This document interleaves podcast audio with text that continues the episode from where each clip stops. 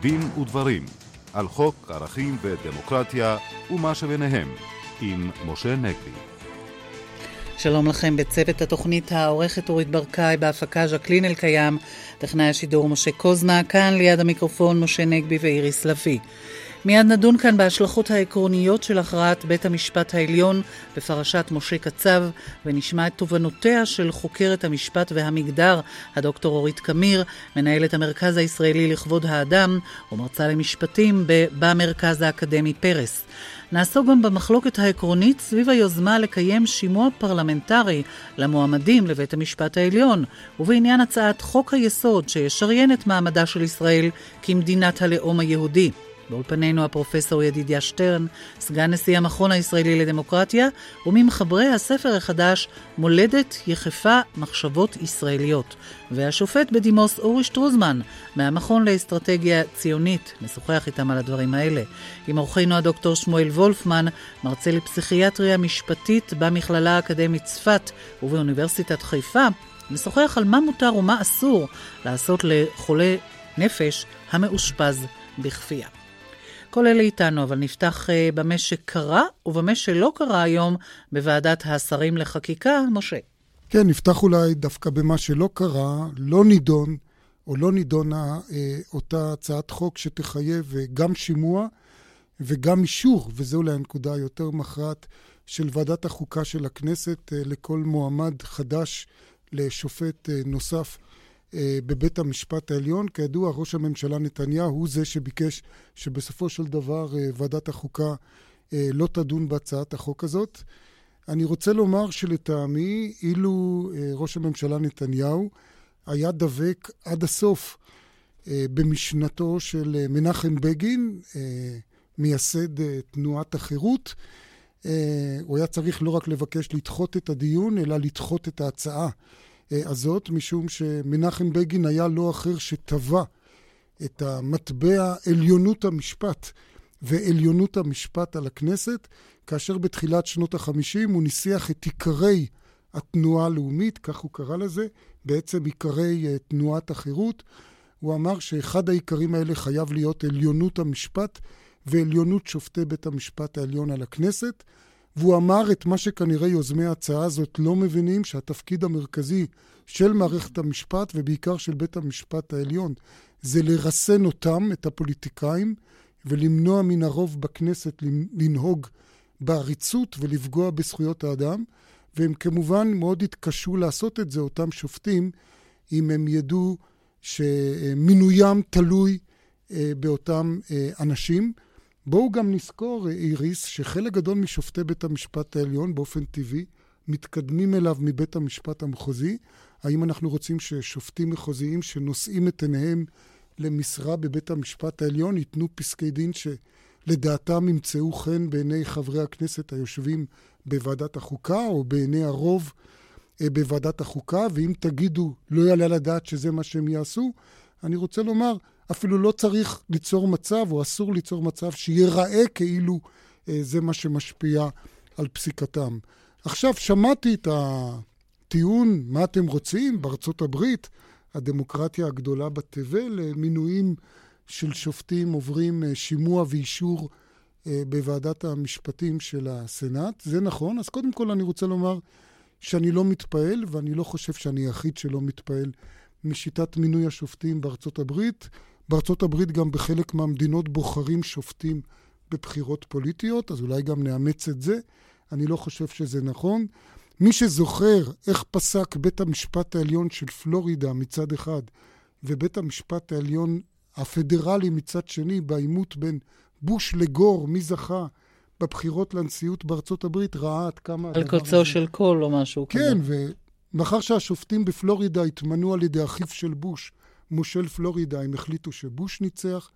אה, מאחר שהשופטים בבית המשפט הפדרלי התמנו בצורה אחרת, הם החליטו אחרת. כלומר, אה, הדבר הזה קעקע לחלוטין את אמינות אה, בית המשפט, אבל אני רוצה לומר דבר הרבה יותר בסיסי.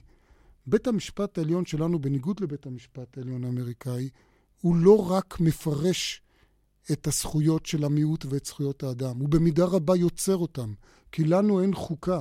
אנחנו נדבר בהמשך על חופש ביטוי, על שוויון בין המינים ובכלל.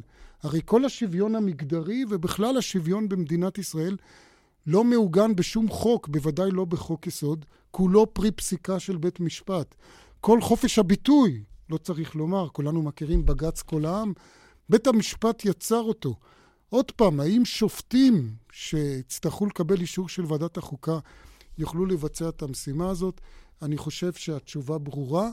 הערה אחרונה לגבי אותה הצעת חוק שכן עברה אה, בוועדת השרים, אה, הצעה שתגביל או תאסור או, או תטיל מס כבד על תרומות של גורמים זרים לעמותות במדינת ישראל.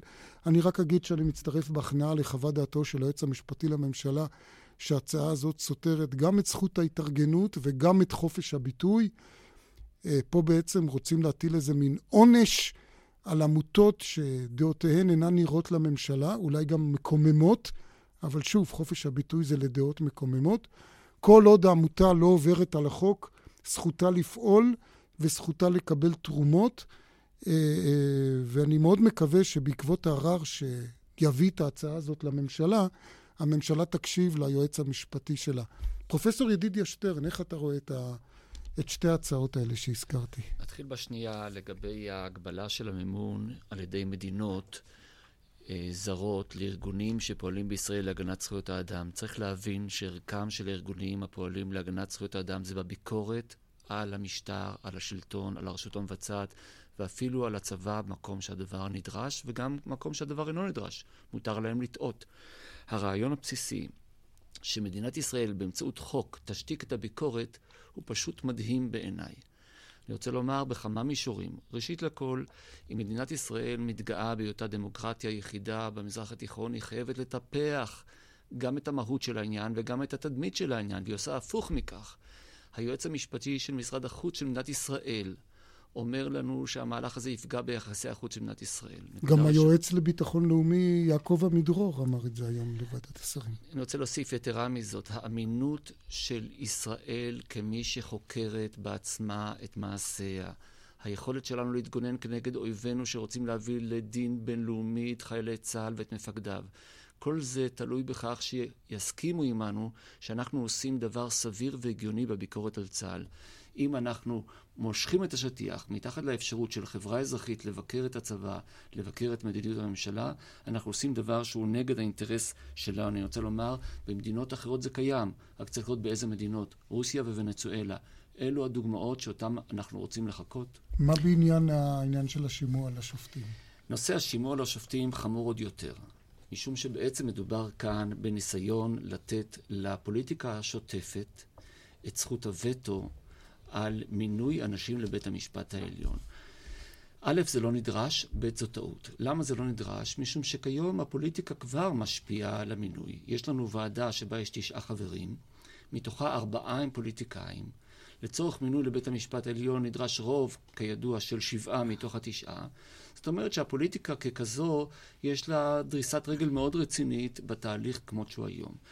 היתרון של התהליך הנוכחי הינו שהוא נותן איזה סוג של איזון בין הפוליטי, הייצוגי, השוצף, לבין המקצועי, התשתיתי, זה שבא עם המטען של הידע הבסיסי של המשפט. אני מאלה שסוברים שהייתה טעות מהלך שנים בהקצנה של תפיסת המשפט כמקצוע, כאילו אין צורך שישקף את החברה. אני טוען שהמי והמה קשורים זה לזה. אבל הולכים עכשיו... כלומר, אתה אומר שהשופטים כן צריכים לייצג איזשהו... צריכים לשקף, זו המילת המפתח. ספקטרום אה, כן, רחב. אבל... אגב, אני אזכיר שבספר החדש שפרסמת, פרופסור שטרן עם פרופסור אבי שגיא, מולדת יחיפה, מחשבות ישראליות, יש מאמר שלא במקרה, אני מניח, הכתרתם אותו בכותרת "יש שופטים בירושלים", שוב, מנחם בגין. ושם אתם מתייחסים בדיוק לנקודה הזאת של... אבל שם אתה דווקא אומר שהמהות והזהות אה, של האדם היא חלק, היא יסוד ראשוני. נכון, זאת אומרת נכון. שזה לא צריך להיות איזשהו משהו שצריך לייצג אותו. נכון, רק אני מנסה לומר שכשאדם מתמלא לתפקיד להכריע בשאלות ערכיות, הוא מביא את כולו, את עצמותו, הוא לא מתפשט מזהותו, ואסור להציג אותו כאילו הוא מכונה שיפוטית. אחרי שאמרתי את זה, צריך להבין שזה עניין של איזון דק.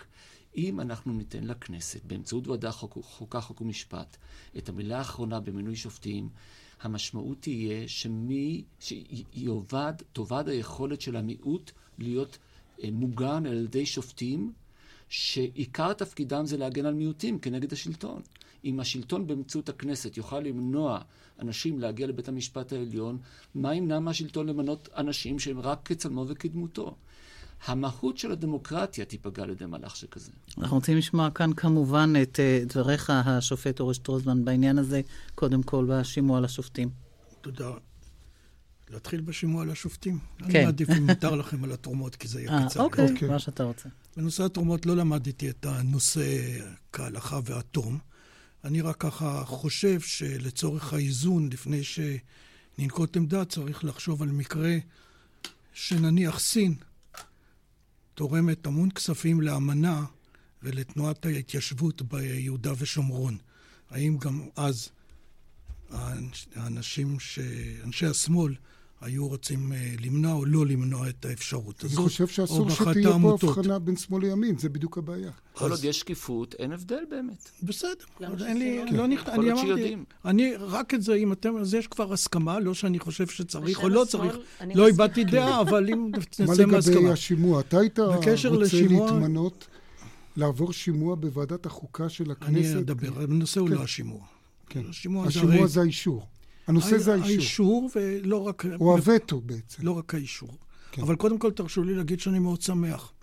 אין לכם מושג כמה אני שמח שכל אלה שתקפו את בגין בשנת 50, 52, באנטי דמוקרטיות, אני הייתי אז בפשיזם. בגזענות, וכל הדברים האלה, היום מצטטים אותו, את, אה, מה, את החוברת שהוא כתב אז על השקפת חיים והשקפה לאומית, ואת כל ההשקפה שלו על זה, וזה מה שאני אומר לכל חבריי. אנחנו היום מותקפים על ידי התקשורת בהצעות החוק שלנו, גזענות ופשיזם וכל הדברים האלה. לא נורא. חכו 50 שנה. לא נורא. לא חמישים, לא חמישים, לא נורא. זה הגל יעבור, כי אף אחד לא יכול אבל לחשוב... לגופו של עניין. באמת. לא יכול להעלות על דעתו שאנחנו לא דמוקרטיים ושלא זכויות האדם לא חשובות לנו. עכשיו לנושא בגין, נתחיל בו, כי זה ייתן את הדוגמה. בגין כתב את החוברת שלו ואת הדברים האלה ב-52, כשמפא"י הייתה 45 חברי כנסת, חירות היו שמונה חברי כנסת, הוא היה תחת הטראומה של אלטלנה, ששם ירו על האונייה באופן לא מידתי ועל ניצולים, שבן גוריון היום היה עומד לדין על כך, ללא כל ספק, בנושא, ואז הוא אמר, כלום זה דמוקרטי שאיש אחד או 11 או 15 אנשים הקרויים מיניסטרים ישללו מהעם את זכויותיו האלמנטריות, יניעו את הרוב שלהם בבית הנבחרים לקבל חוק, במרכאות, שעל פיו כל חייל או שוטר רשאי לאסור ולכלוא כל אדם שיהיה חשוד בעיניו, וכלום חוקים אלה ודומים להם במהותם, המטילים פחד על ציבור האזרחים, אינם עלולים לגרום לכך שהעם לא יהיה מוכשר עוד בבוא יום הבחירות לבחור באופן חופשי בין ראשי השלטון לבין מתנגדיהם. באותם ימים, בית המשפט העליון פסק בתיק של ז'בוטינסקי נגד ויצמן, מי כן. צריך לבחור את הדברים האלה, כשביקשו ממנו להיכנס לתחום של הכנסת או לתחום של הרשות המחוקקת, אמר בית המשפט העליון, אילו נענינו לבקשה, היינו עוברים את התחומים של הרשות השופטת והיינו דורכים על שטח פוליטי אתה ואקסקוטיבי. אומר, בית המשפט הזה לא היה כל כך אקטיביסטי? לא היה בכלל אקטיביסטי, הוא אומר, לא, אין, לבית המשפט הזה אין שאיפה לכוח כזה. היום, בלי היסוס, בית המשפט דן באספקת הדלק לרצועת עזה, אם זה מספיק להם חשמל. דן בשאלה של סיכולים ממוקדים. הופך להיות השוטר של הפלסטינאים לצורך כלומר, הריסת בעצם מה שאתה בתים. אומר, השופט שטרוזמן, שבנסיבות של היום יש סיכוי שמנחם בגין היה משנה את דעתו. ללא ספק. לא רק זאת. גם בג"ץ היום הוא מוטה שמאלה. הוא לא פסק בעניין אה, העמדה לדין. הוא לא ביטל את החלטת היועץ המשפטי לא להעמיד את אריאל שרון לדין, למרות שאיך אמר על זה השופט חשין, רק שוטה היה מאמין שכך וכך מיליונים משלמים בשביל חיפוש באינטרנט, כי הוא אמר, זה ראש ממשלה והעמדה לדין לפי פסיקה לפי דעתי מוטט של בית המשפט, תביא הורדתו מהנושא וכל סדר היום הפוליטי ישתנה וההתנתקות תשתנה. אז אני אומר ככה, השופט לנדאו, הנשיא לנדאו אמר על הדברים האלה, בית המשפט נכנס למים עמוקים מדי כשהוא נכנס לתחומים האלה, לתוך ביצה תובענית של, תובענית של דעות ואמונות פוליטיות, והדבר הזה מסוכן הן למדינה, אין לבית המשפט, מסוכן למדינה כי הוא מחריף את השסעים, הוא מסוכן לבית המשפט כי כך בית המשפט מאבד את אז אתה אומר שבנסיבות האלה... מה שאני אומר זה שאם בית המשפט העליון עוסק בפוליטיקה, אם בית המשפט העליון מחר יכול להחליט איך, איך לפעול נגד עזה, אני למשל חושב שצריך להפציץ את דיר אל-בלח בתותחים ולא לשלוח מזל"טים שעולים המון כסף כדי לחפש את המשגרי אה, קסאמים, אז בית המשפט העליון יהיה הפצ"ר, יהיה, ייקח את התפקיד של הפצ"ר ויפרש לי את החוק הבינלאומי. אני מעדיף ששופטים יחפשו את החוק הבינלאומי, לפחות מתוך נקודת השקפה שלי, שעשו פירוש הגון. אז אם רוצים אמון, בית המשפט העליון יואיל להפסיק להתערב בנושאים של שייכים לא לתחומים אחרים, לתחומי הרשות המבצעת והמחוקקת. ואם לא, יעשה כל דבר כדי לקצץ בכנפיו בנושאים האלה. פרופסור שטרן, תגובה קצרה?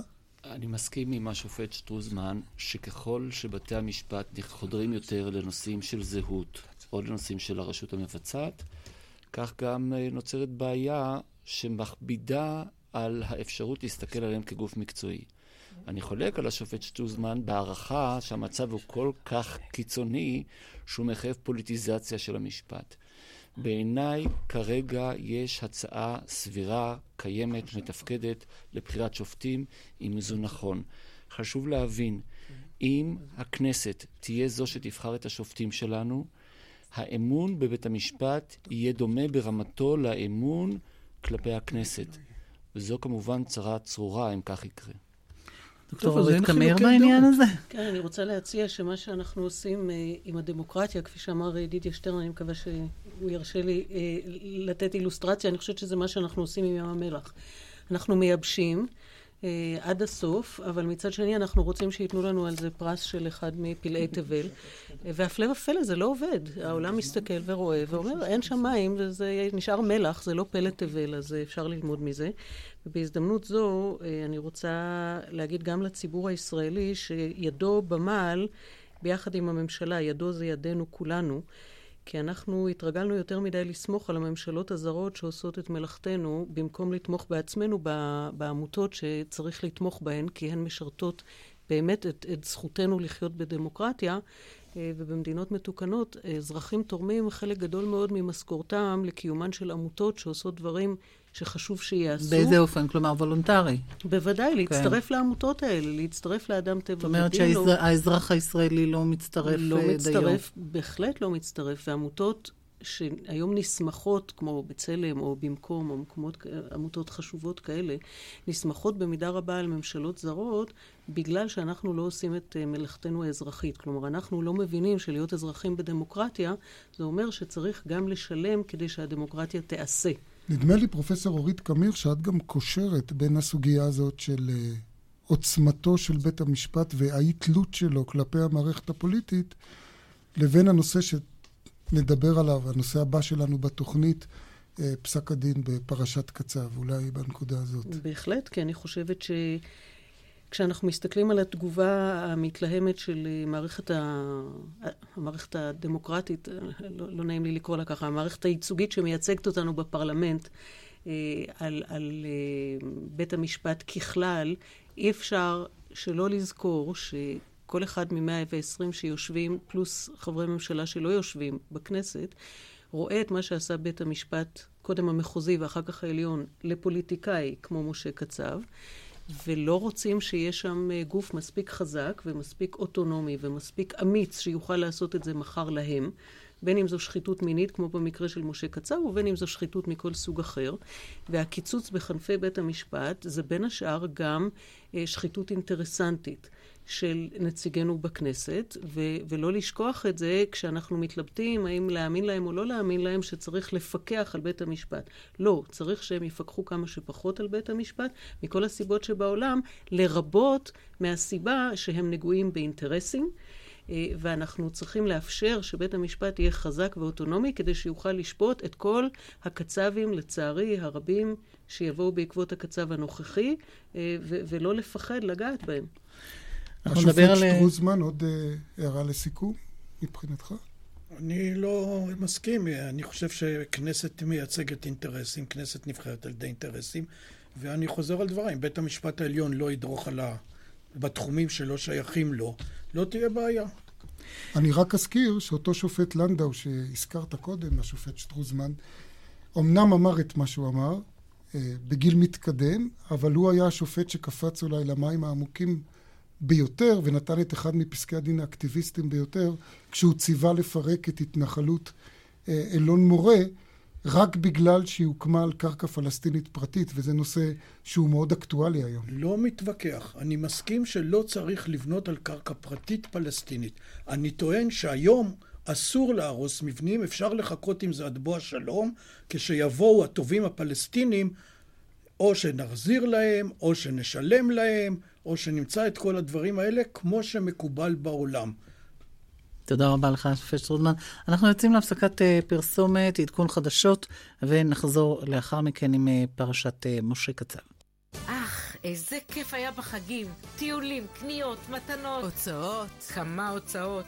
את יודעת מה? מזל שיש ישראכרט.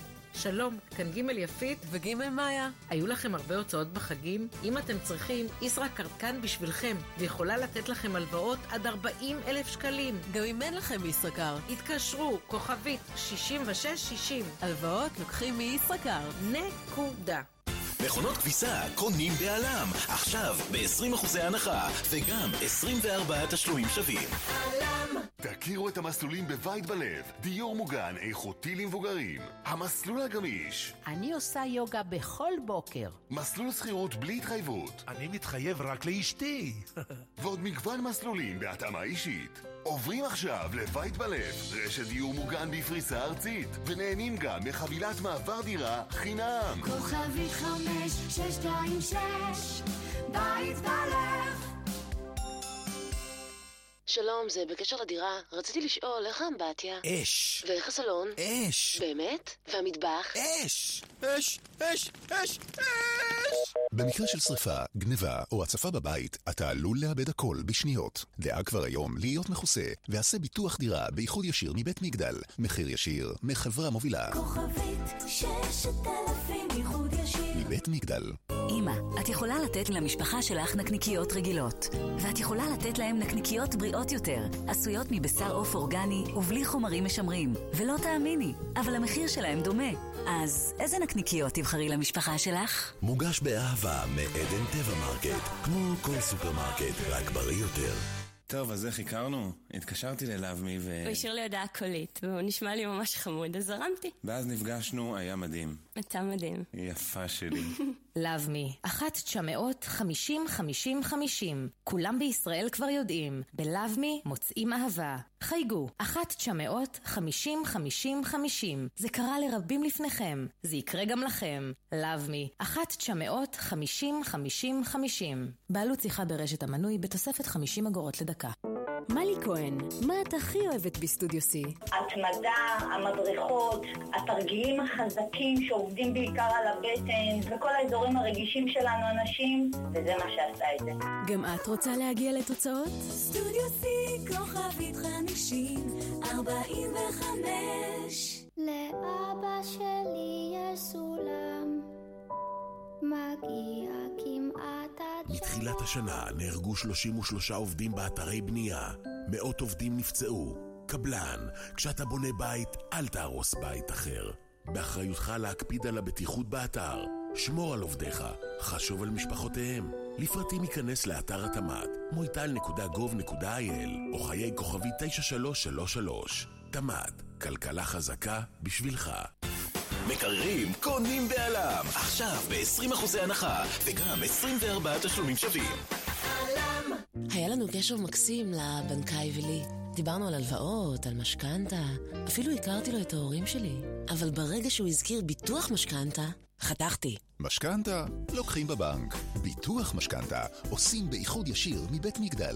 מחיר ישיר מחברה מובילה. כוכבית ששת אלפים איחוד ישיר. מבית מגדל. שבע ושלושים את עדכון החדשות מביאה ליאור הגושן. שלום רב, ראש הממשלה הזהיר כי איראן קרובה כעת לפצצה גרעינית יותר משסברו עד כה.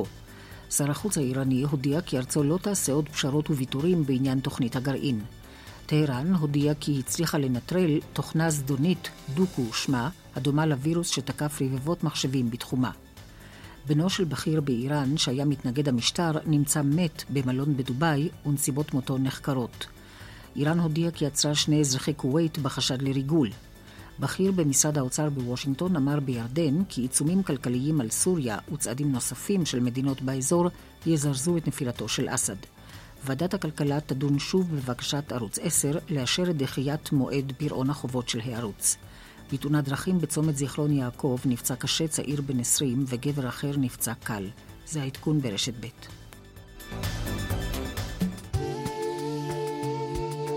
קרובים רחוקים עם הדוקטור רענן כהן ופרידה ג'אבר ברנסי, עורכת עיתון פנורמה בשפה הערבית. והפעם, מהי משמעותו של חג הקורבן למוסלמים? משתתפים דוקטור מחמוד חאתם, דוקטור מרדכי קדר, פרופסור ערפה בורדעה ופרופסור מאיר בר אשר. קרובים רחוקים, הערב לאחר חדשות תשע ברשת ב'.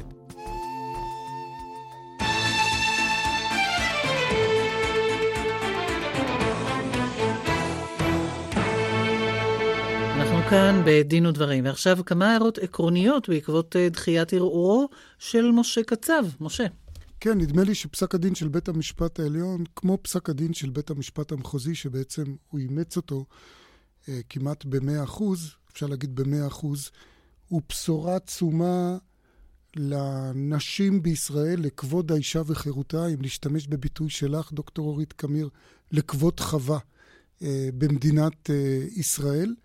אולי התרומה הגדולה ביותר מזה 20 שנה, אני אומר 20 שנה, כי אני חושב שזה יהיה התקדים החשוב ביותר אה, בתחום עבירות המין של בית המשפט העליון, לאחר התקדים מלפני 20 שנה של אונס שומרת. באונס שומרת בית המשפט העליון עשה מעשה גדול, כאשר הוא אמר, במיוחד השופט חשין, אמר אה, שאסור אה, לגבר אה, לקיים או לכפות יחסי מין על אישה רק בגלל שהיא לא מתנגדת, אלא הוא חייב לקבל את הסכמתה. כולנו זוכרים את אותו ציטוט שלו מהשיר, כשאת אומרת לא, למה את מתכוונת? הוא אמר, לא עוד כשאת אומרת לא, למה את מתכוונת. פה בית המשפט העליון, לאחר 20 שנה, במקרה של קצב, בא ואמר, לא רק הסכמה, אלא הסכמה חופשית. ופה הוא נשא עמו בשורה לרבבות, אולי מאות אלפי נשים במדינת ישראל, שנתונות ביחסי מרות או יחסי תלות אה, כלפי הבוסים שלהם, ופסק הדין הזה הוא כעת מקים חומה בצורה כנגד אה, הניצול המיני שלה, של אותן אה, נשים. אני רוצה לומר גם שאני רואה חשיבות בכך שבית המשפט העליון, ופה בניגוד אולי לבית המשפט המחוזי, לא יתעסק רק במה התקשורת עוללה למשה קצב, אלא גם במה שמשה קצב ו/או מקורביו עוללו באמצעות התקשורת למתלוננות. אותו מסע הכפשה אה, זדוני אה, שאנחנו רגילים לו במשפטים על עבירות מין, של הצגת המתלוננות כמופקרות, כשקרניות, כמעלילות. במקרה אחד, א' מבית הנשיא, אה, כזונה אה, ממש. וזה מביא אותי לנקודה השלישית שאני רוצה להדגיש בקיצור, לפני שאני אפתח את הנושא לאורחים, לאורחת אה, ולאורחים שלנו, וזה ששמענו שפרקליט המדינה הודיע שהוא עכשיו יבדוק את התנהלות הפרקליטות בפרשה הזאת. אני כמובן מברך על זה.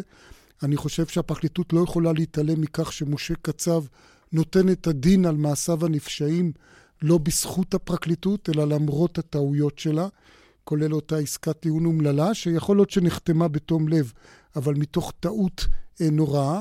אני מקווה מאוד שהבדיקה שעליה מדבר משה לדור תכלול גם בדיקה מחדש של פרשת א' מבית הנשיא, ותסתיים בקביעה חד משמעית אה, שגם במקרה שלה היו אה, ראיות לביצוע מעשה אונס, כפי שסברה בשעתה התובעת המקורית בתיק הזה, משום שהתוצאה כרגע היא שא' מבית הנשיא, שרק בזכותה בעצם משה קצב נתן את הדין, הופקרה. גם על ידי הפרקליטות שהיא הצטרפה כדי להגן על עסקת הטיעון למכפישים, לסניגורים שהכפישו אותה ולמקורבי הנשיא קצב שהכפישו את א' מבית הנשיא, מגיע לה שגם שמה יטוהר. אה, דוקטור אורית קמיר, אני חושב, אם יורשה לי לומר, אני חושב שאת החוקרת הראשונה במעלה במדינת ישראל בנושא הזה של משפט, מגדר משפט ופמיניזם. אה, אני חושב שאין כמוך מי שתרם למחשבה וגם לחקיקה אה, בתחום הזה. איך את רואה, איפה את רואה את החשיבות העקרונית של הפסיקה בנושא הזה של קצב? אני מנסה להתגבר על כל כך הרבה מחמאות בבת אחת, אני לא רגילה, תודה משה. אני חושבת שבאמת זה ציון, פסק הדין הזה הוא ציון דרך. למרות שעל ספר החוקים המילים הסכמה חופשית מופיעות, כפי שאנחנו יודעים... כבר בשנות ה-80. כבר, כן. ו- ובעצם מאז 2001, אה, זה, זה מה שכתוב uh, בעבירת האינוס, הדבר היחיד שהופך חדירה לגופה של אישה לחדירה אסורה ש- שנקראת אונס, זה אם היא נעשתה שלא בהסכמתה החופשית. וכל שאר היסודות שהיו פעם הורדו. ואף על פי כן, הפסיכולוגיה החברתית, אני יודעת, ההיסטוריה הציבורית מצריכה... התרבות. שהיא, התרבות שלנו זקוקה לפסק דין מונומנטלי כזה, שאומר... כזה ראה וקדש, ו- והנה הפנמנו את זה. ואני חושבת שבאמת מה שקרה כאן בשתי הערכאות, ובגלל זה זה גרם להלם כל כך גדול לחלק מהציבור, זה שבית המשפט הפנים עד תום לגמרי הרבה ביקורת שהושמעה על פסיקות קודמות במשך עשרות השנים האחרונות. ושוב ו... אני אגיד, הרבה ביקורת שלך גם. תודה. אה, ועוד אי אלו אה, גברים כמוך ו- ו- ונשים אה, רבות ש- שמתחו את הביקורת בהרבה חזיתות, אבל האסימון נפל והופנם, ועכשיו מה שקרה זה שבית המשפט הסתכל על המציאות שבאה בפניו, ואמר את כל הדברים שבמשך באמת עשרות שנים כולנו צועקות וצועקים, אה, הגיע הזמן שתראו, כי זה כבר נאמר, זה נכתב, יש מאמרים פסיכולוגיים ו- וסוציולוגיים ואנחנו גם יודעים שהחלחול התודעתי, הוא לוקח זמן. אז החלחול התודעתי בדיוק. הוא פשוט לוקח זמן. אז הנה, הפעם הוא התבשל וקרה, כן. והאסימון נפל.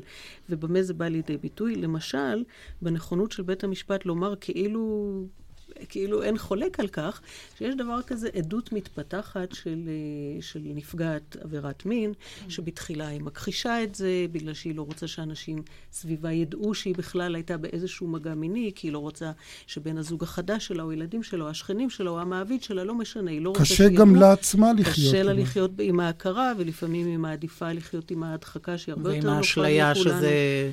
שאולי כן. היו שם יחסים mm-hmm. מסוג אחר, והיא מספרת לעצמה, כל אחת מספרת לעצמה סיפורים אחרים כדי לשרוד, אבל בסופו של דבר, כשמגיעה אליה המשטרה, היא בהתחלה אומרת לא, ואחר כך היא מוכנה להודות בפני עצמה ובפני אחרים בקצת יותר, ואחר כך בקצת יותר.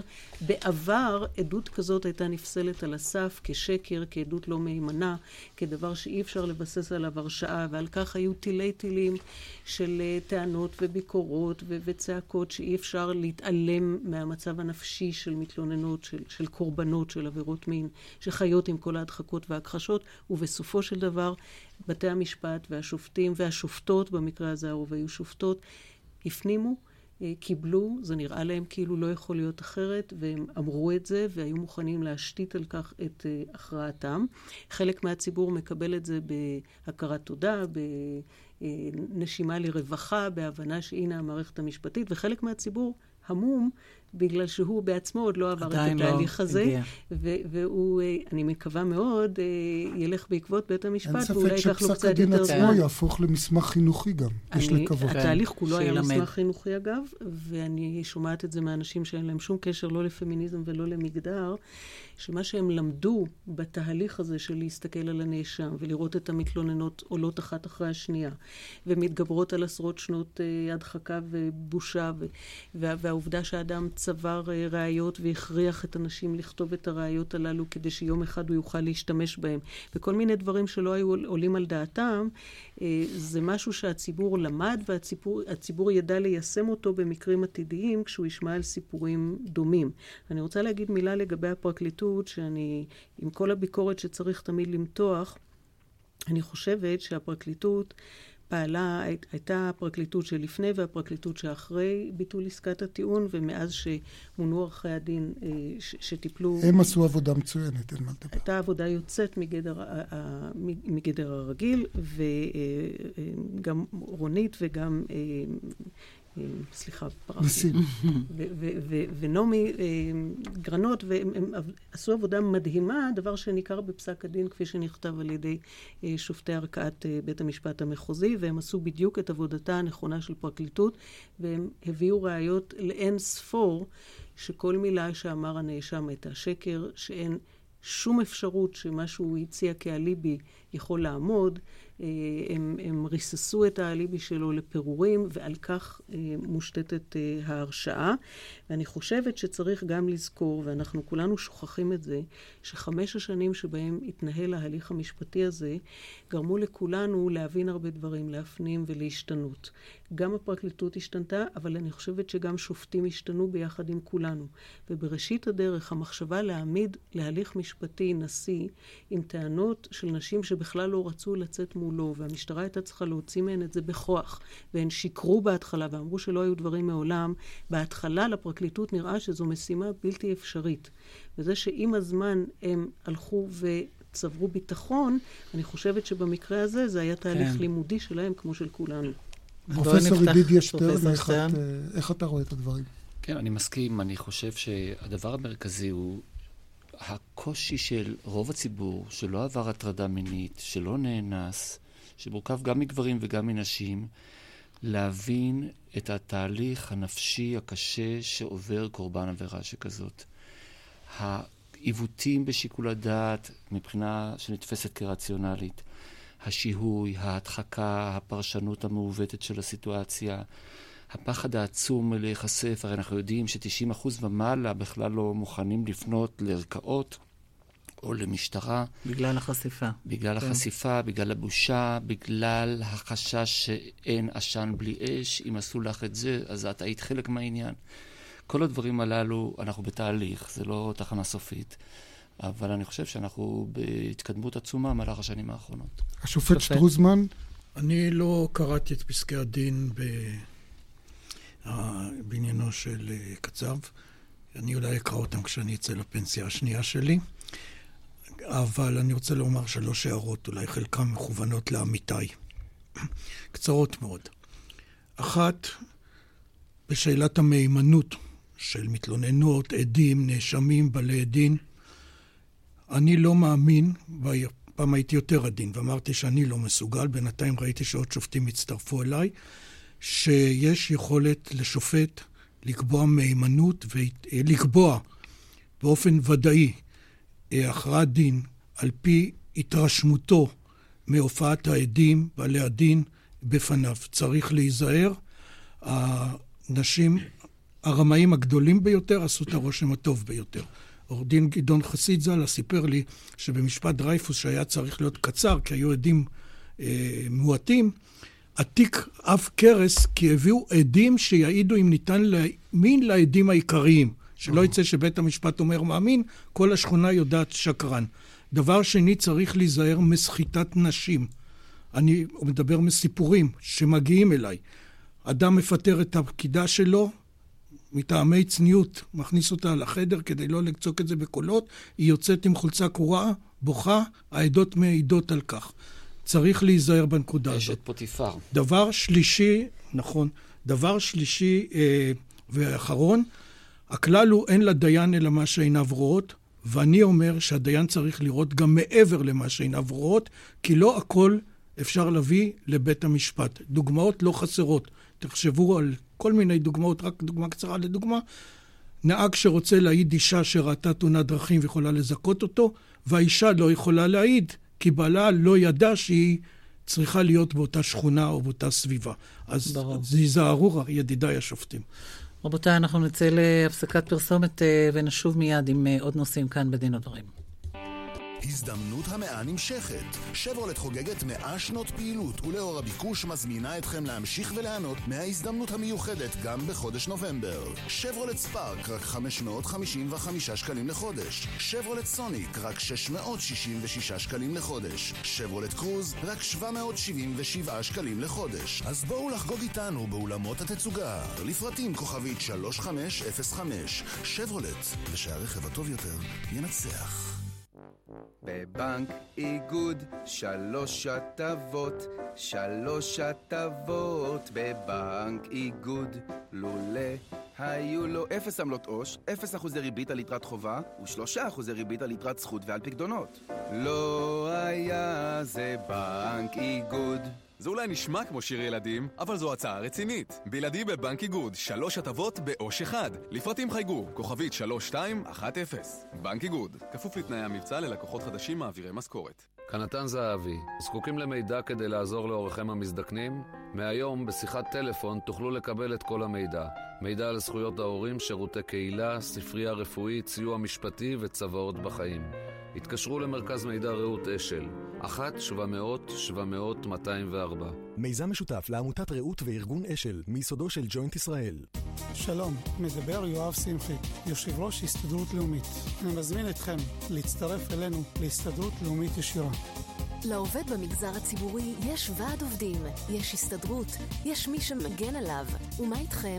אתה העובד במקצוע חופשי, ואת שעובדת בחברה פרטית ואינך מאוגדת. לכם לא מגיעות זכויות? בוודאי שמגיעות. כהטבה נוספת רכשנו עבור כל החברים ביטוח תרופות חינם. הצטרפו עכשיו. כוכבית 8882, הסתדרות לאומית. באמצעות עומרי, סוכנות לביטוח בע"מ. טוב, אז איך הכרנו? התקשרתי ללאבמי ו... הוא השאיר לי הודעה קולית, והוא נשמע לי ממש חמוד, אז זרמתי. ואז נפגשנו, היה מדהים. אתה מדהים. יפה שלי. לאבמי, 1-950-50-50. כולם בישראל כבר יודעים, בלאבמי מוצאים אהבה. חייגו, 1-950-50-50. זה קרה לרבים לפניכם, זה יקרה גם לכם. לאבמי, 1-950-50-50. בעלות שיחה ברשת המנוי בתוספת 50 אגורות לדקה. כנתן זהבי, מהיום כל מידע הקשור באורכם המזדקנים נמצא במרחק שיחת טלפון. התקשרו למרכז מידע רעות אשל, 1-700-700-204. מיזם משותף לעמותת רעות וארגון אשל, מיסודו של ג'וינט ישראל. אנחנו כאן בדין ודברים, אנחנו רוצה לפנות אליך, פרופסור ידידיה שטרן. אתה התבטאת נגד חוק היסוד שהציע חבר הכנסת דיכטר, שישריין את מעמדה של ישראל כמדינת הלאום היהודי. מדוע בעצם? אני כמובן בעד הגדרה גם חוקתית של ישראל כמדינת הלאום של העם היהודי, זה נהדר. אלא שמדובר בהצעת חוק יסוד שיש בה 15 סעיפים, 13 מתוכם מפרטים את המהות של יהודיות המדינה, וסעיף אחד הוא יחסית ניטרלי, והסעיף היחידי שעוסק בדמוקרטיות של המדינה הוא כל כך רזה ומינימלי, הוא בסך הכל אומר שהמדינה הזאת היא מדינה שמשטרה דמוקרטי. זאת אומרת שאם קוראים את הצעת החוק היסוד הזה, מבינים שמדובר בעצם בשינוי של המערך החוקתי במדינת ישראל, ממדינה, כפי שהיא מוגדרת היום, שהיא יהודית ודמוקרטית, ויש דיאלוג בין שתי ההגדרות הללו, היא תהפוך מדינת ישראל למדינה יהודית שמשטרה דמוקרטית, דהיינו נוצרת היררכיה בין שתי ההגדרות הללו, ואני כמי שמדינה יהודית היא בראש מעייניו, רואה בכך פגיעה גדולה גם בדמוקרטיה, וזה ברור, אבל גם ביהודיות של המדינה. שהרי המדינה שלנו, בהיותה יהודית, חייבת לקיים את מה שנאמר בספר ויקרא, משפט אחד יהיה לכם כגר כאזרח יהיה. וביטול המהות של הדמוקרטיה במדינת ישראל משמעה קוצים בעיניים למיעוטים. המיעוט הערבי במדינת ישראל, לאור הצעת החוק הזו, הופך להיות מיעוט שולי מבחינת נוכחותו בציבור. שופט שטרוזמן? תשובה קצרה. א', אני מקווה שבהצעת החוקה של המכון לדמוקרטיה מופיע שמדינת ישראל היא הבית הלאומי של העם היהודי. מופיע?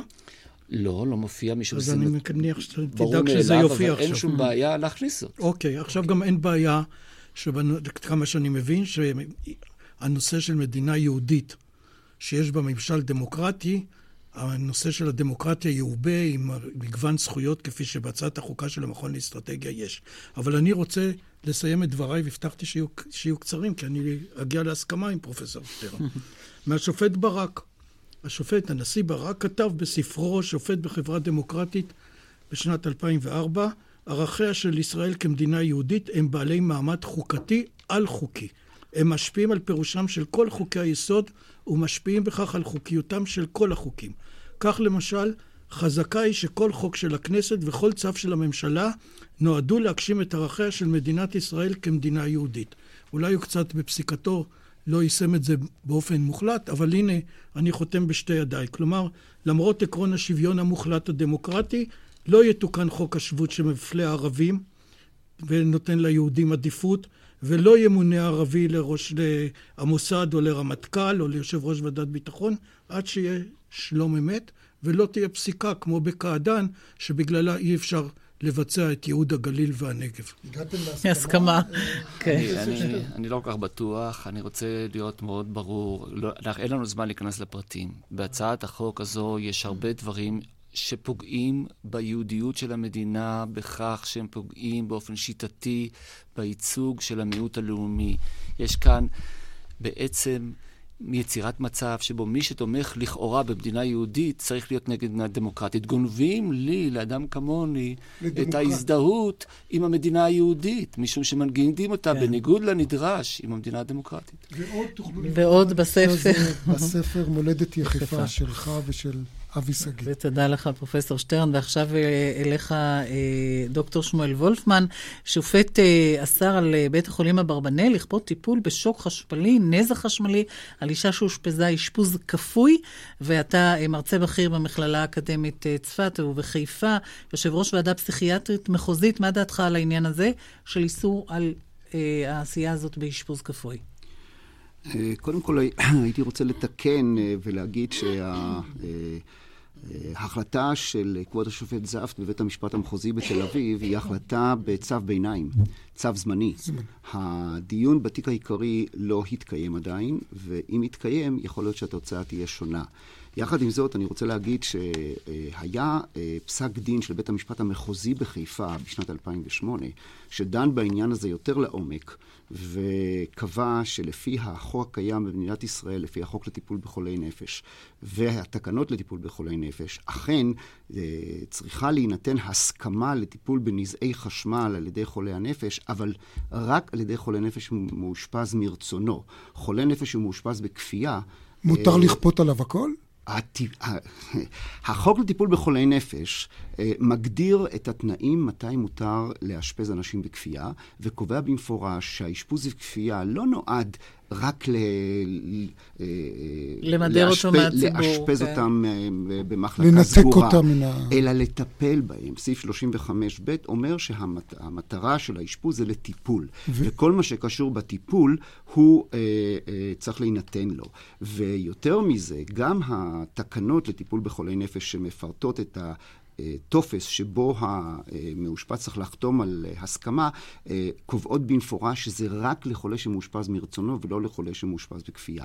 במקרה שנידון בפסק הדין בתל אביב, הייתה, היה מדובר באישה שהייתה מאושפזת כבר 45, 45 פעמים, אישה אה, מבוגרת, שהיא יכולה להיות אובדנית, והטיפול היחידי לאחר שכל הטיפולים נכשלו, היה טיפול בנזעי חשמל, שש... שיפר את מצבה באופן אה, ניכר. מה שקורה, שכרגע היא מאושפזת בבית החולים, היא... בעצם לא מטופלת. טיפול, לא מטופלת, ובסופו של דבר, אם היא בסוף תקופת האשפוז, אם האשפוז אה, הכפוי לא יוארך והיא תצא החוצה, היא נמצאת בסכנה של אובדנות או בסכנה של פגיעה עצמית. השופט שטרוסמן, אתה חבר בוועדת, בוועדות אתיקה של בתי חולים. אין בעיה אתית לרופא אה, לכפות טיפול אפילו על חולה שמאושפז בכפייה? יש כאן בעיה של התנגשות בין חוק זכויות החולה וחוק יסוד כבוד האדם ובין החוק לטיפול בחולי נפש. האישה הזאת, לפי פסק הדין של השופט זפט, כשירה להביע את רצונה, למרות שהיא חולת נפש ומאושפזת בכפייה. אם היה חל עליה רק חוק זכויות החולה, הכפייה הייתה צריכה לבוא באישור של ועדת אתיקה. השאלה אם חוק זכויות החולה יכול לחדור לתוך החוק של החוק בטיפול בחולי נפש. ועל זה יש פסק דין של בית המשפט העליון שאומר ש... שומה עלינו לעשות כמיטבנו ולראות הסדר שני החוקים ככל הניתן כמשלימים זה את זה, בבחינת הרזק בזה וגם מזה על תנח ידך, כל עוד שהם לא סותרים. וכך צריך לפרש את הדין. ולכן אני חושב שעניינה של האישה בפרשנות ראויה היה צריך לבוא לוועדת האתיקה כדי לקבוע אם לכפות כן, טיפול. אולי לא זה הפתרון. רבותיי, אנחנו סיימנו, נושאים כבדים ורציניים היו על שולחננו ואנחנו מסיימים. תודה לפרופסור ידידיה שטרן, לשופט אורי שטרוזמן, לך דוקטור אורית קמיר, לדוקטור שמואל וולפמן, עורכת התוכנית אורית ברקאי, מפיקה ז'קלין אלקיים, הטכנאי משה קוזמה. באולפן היינו משה נגבי ואיריס לביא. ניתן להאזין לנו באתר רשת ב' באינטרנט. נשוב בשידור חי של דין ודברים ביום ראשון הבא. אחרינו קרובים רחוקים, ערב טוב.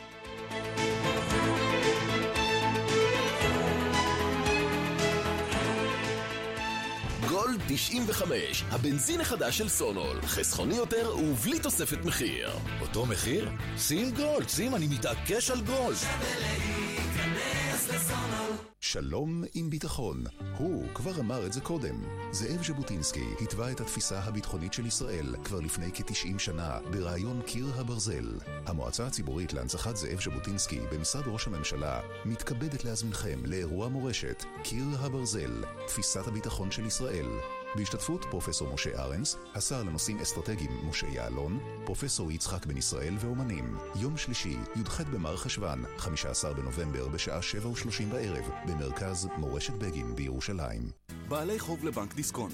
אם פתחו נגדכם תיק הוצאה לפועל, המבצע הזה בשבילכם. רשות האכיפה והגבייה במבצע הסדרת תשלום חובות. חייבים, אבל פחות. בעלי חוב שיגיעו להסדר יוכלו ליהנות מהפחתת החוב ומהקפאת ההליכים בתיק. התקשרו עכשיו, כוכבית 35592. רשות האכיפה והגבייה, אף אחד לא נשאר חייב.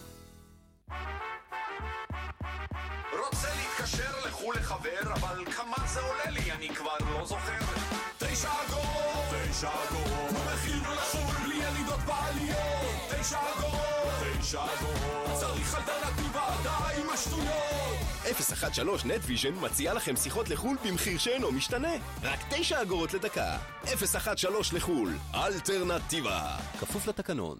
תכירו את המסלולים בבית בלב, דיור מוגן איכותי למבוגרים. המסלול הגמיש. אני עושה יוגה בכל בוקר. מסלול שכירות בלי התחייבות. אני מתחייב רק לאשתי.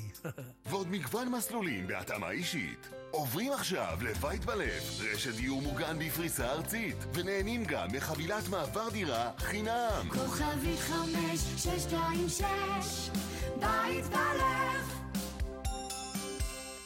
טלוויזיות קונים בעלם, עכשיו ב-20% הנחה, וגם 24 תשלומים שווים. ביואיק לקרוס, מכונית היוקרה הנמכרת ביותר בישראל, עכשיו בהזדמנות שלא תחזור. כמות מוגבלת של דגמי 2011 במחירי סוף שנה. לפרטים כוכבית 6808. ביואיק לקרוס, made to inspire. שלום עם ביטחון. הוא כבר אמר את זה קודם.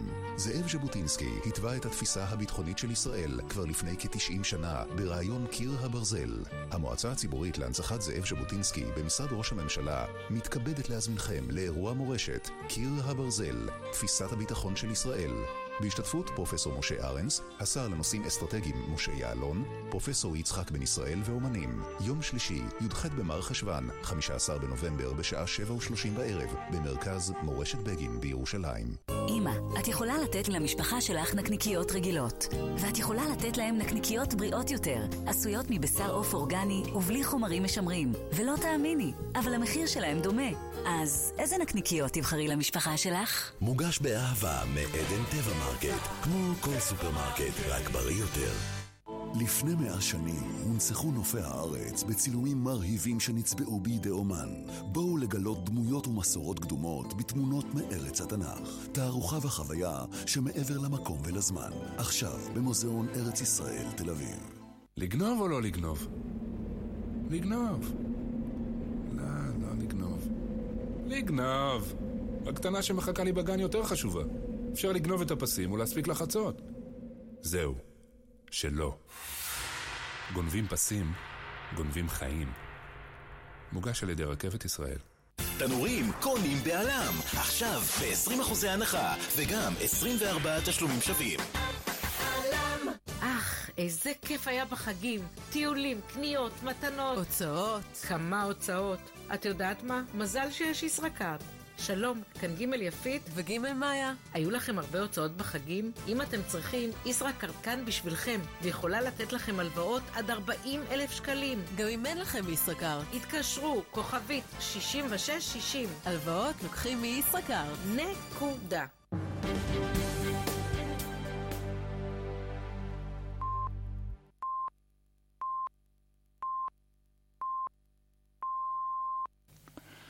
כל ישראל